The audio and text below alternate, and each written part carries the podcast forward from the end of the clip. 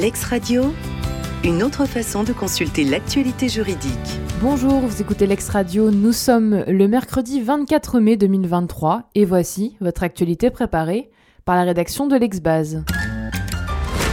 Quelques précisions sur le régime juridique applicable à l'aval. L'aval est un engagement souscrit par une personne, le donneur d'aval ou avaliste, pour garantir l'exécution de l'obligation assumée par un autre souscripteur qui a précédemment apposé sa signature sur un effet de commerce, le plus souvent un billet à ordre.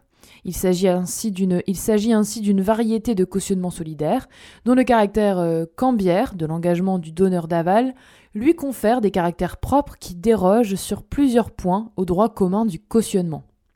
Dans cette affaire, le 20 juillet 2017, une banque avait consenti à la société un crédit de trésorerie de 70 000 euros, matérialisé par l'établissement d'un billet à ordre sur lequel le dirigeant de la société avait porté son aval. À la suite de la défaillance de la société, la banque avait assigné l'avaliste en paiement. Par un arrêt du 30 mars 2021, la Cour d'appel avait ordonné de lever la garantie bancaire pour le prêt de 70 000 euros à titre chirographaire, correspondant au billet à ordre impayé pour un montant initial de 70 000 euros, de prononcer l'annulation de l'aval et de rejeter la demande de la banque de condamnation du dirigeant au titre de l'aval. En l'occurrence, les magistrats euh, rémois avaient considéré que la banque était débitrice de l'obligation précontractuelle d'information créée par l'article 1112-1 du Code civil, lequel devait s'appliquer aux billets à ordre et à l'aval en l'absence de toute règle dérogatoire du Code de commerce à cette obligation légale qui est d'ordre public. L'établissement prêteur avait alors formé un pourvoi en cassation et dans sa décision du 5 avril dernier, la Chambre sociale casse la décision du juge du fond. Il résulte des articles L 511-21 et L 512-4 du Code de commerce que l'aval, en ce qui garantit le paiement d'un titre dont la régularité n'est pas discutée, constitue un engagement cambiaire gouverné par les règles propres du droit de change, de sorte que l'avaliste n'est pas fondé à rechercher la responsabilité de la banque, bénéficiaire du billet à ordre, pour manquement à un devoir d'information. Publié au journal officiel du 13 avril, le décret du même jour définit les secteurs pour lesquels il est possible, à titre expérimental, pour une durée de deux ans à compter de sa publication, de conclure un contrat de travail à durée déterminée ou un contrat de travail temporaire pour assurer le remplacement de plusieurs salariés. Pour rappel, l'article 6 de la loi du 21 décembre 2022 portant mesures d'urgence relative au fonctionnement du marché du travail en vue du plein emploi a réintroduit la possibilité pour les entreprises de conclure, à titre expérimental, un seul CDD ou un seul contrat de mission pour assurer le remplacement de plusieurs salariés absents. Attention toutefois, l'expérimentation ne peut avoir ni pour objet, ni pour effet de pourvoir durablement un emploi lié à l'activité normale et permanente de l'entreprise.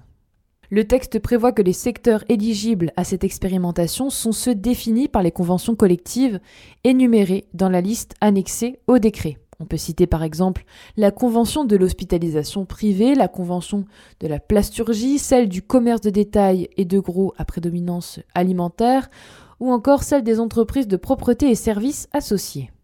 L'expérimentation a une durée de deux ans à compter de la publication du décret, soit à compter du 13 avril. Un décret du 12 avril, publié au journal officiel du lendemain, prévoit les modifications et améliorations dans la procédure de contrôle URSAF.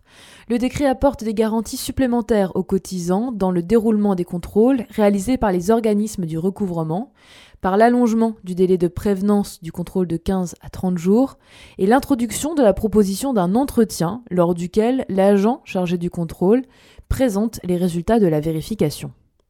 Il convient de préciser que la charte du cotisant contrôlé, document opposable à l'administration, prévoyait déjà cette garantie. Il réduit également à un mois, auparavant 4, le délai de remboursement maximal lorsque le contrôle aboutit à une restitution.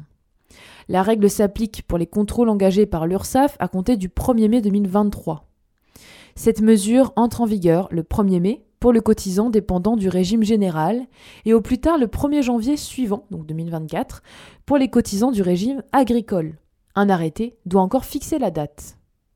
Le texte prévoit également l'arrêt du décompte des majorations de retard si l'organisme de recouvrement transmet la mise en demeure à la suite de la période contradictoire dans un délai de plus de deux mois précise également les modalités d'appréciation de la réitération d'une erreur. Ensuite, il modifie la procédure permettant les traitements automatisés de données et documents afin de limiter l'intervention des agents chargés du contrôle sur le matériel de l'entreprise. L'article R 243-59-1 du Code de la sécurité sociale est réécrit. Enfin, le texte précise les règles relatives au contrôle des administrateurs de l'Agence centrale des organismes de sécurité sociale et celles applicables au contrôle des administrateurs des caisses locales et de la caisse centrale de la mutualité sociale agricole. Dans cette affaire, le 11 janvier 2007, la structure intégrée du maintien en condition opérationnelle des matériels aéronautiques du ministère de la Défense, la CIMAD, a conclu avec la société Iveco France un marché ayant pour objet l'acquisition de véhicules de dégrivage et d'antigrivage pour aéronefs.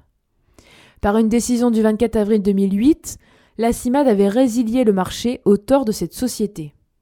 En appel, pour juger que la CIMAD n'avait pas mis la société Iveco France à même de suivre l'exécution du marché de substitution, la Cour administrative d'appel a estimé que la société avait entendu vérifier la réalité des prestations exécutées en contestant, par des mémoires en réclamation, les deux décomptes provisoires qui lui avaient été adressés.